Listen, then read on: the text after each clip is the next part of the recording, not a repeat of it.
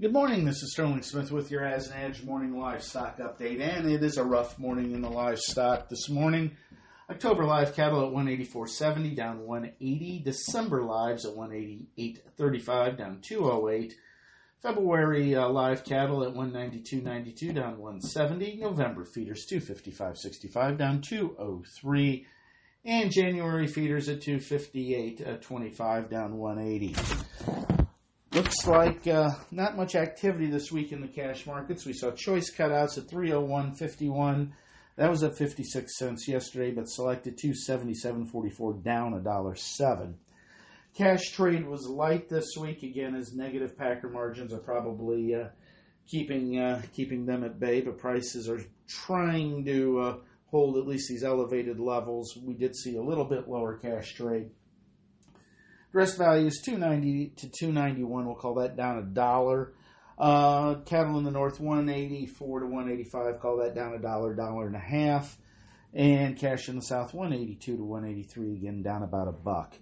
Slaughter 124,000, fairly typical, but uh, be watching the weekend slaughter and the Friday and Monday numbers, as those typically can be problems, as the Packers have been needing to cut down on slaughter. We'll see how that plays out. Packer margins at 64.65, up 465. Carcasses uh, for the pork. Let's get on to the pork here. Hogs are getting clobbered this morning. October hogs at 81.25, down 270. December at 71.92, down 360. February at 75.77, down 283. Got a hog and pig report, and we did see inventories actually go up when they were expected to decline, and that is obviously weighing on the futures this morning. Carcass values yesterday at 96.92 down 184. Bellies 130.51 down 364. Hams at 89.30 up 339. Cash was seen at 74.76 down 186 yesterday. Be interesting to see what our later day reports show with this, uh, with a bigger than expected hog inventory. Lean hog index at 86.14. Slaughter was seen at 481,000.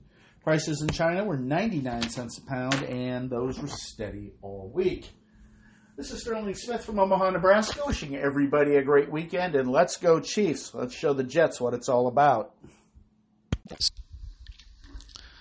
Thank you for listening to today's Livestock Markets Brief. For additional information, visit agrisompo.com and find us under Resources and the Daily Marketing Commodities tab. Have questions? Email us at marketinginfo at sompo-intl.com. And last, but certainly not least, be sure to hit that subscribe button and leave us a four-star review. We'll be talking to you next time on the Livestock Markets Brief.